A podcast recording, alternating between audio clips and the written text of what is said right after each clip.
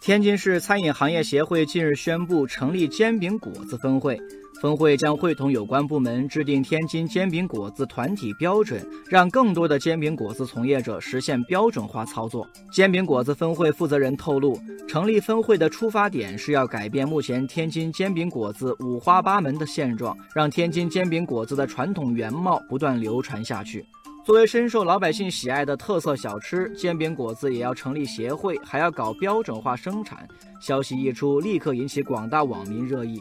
网友铿锵玫瑰说：“萝卜白菜各有所爱，千篇一律未必是好事。”网友男儿当自强说：“天津都有煎饼果子协会了，武汉是不是该成立热干面协会？”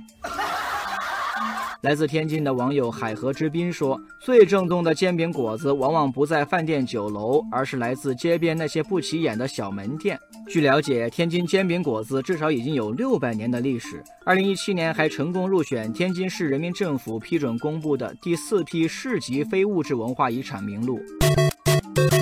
面对历史如此悠久的特色小吃，煎饼果子分会为了传承正宗的美味，也是操碎了心。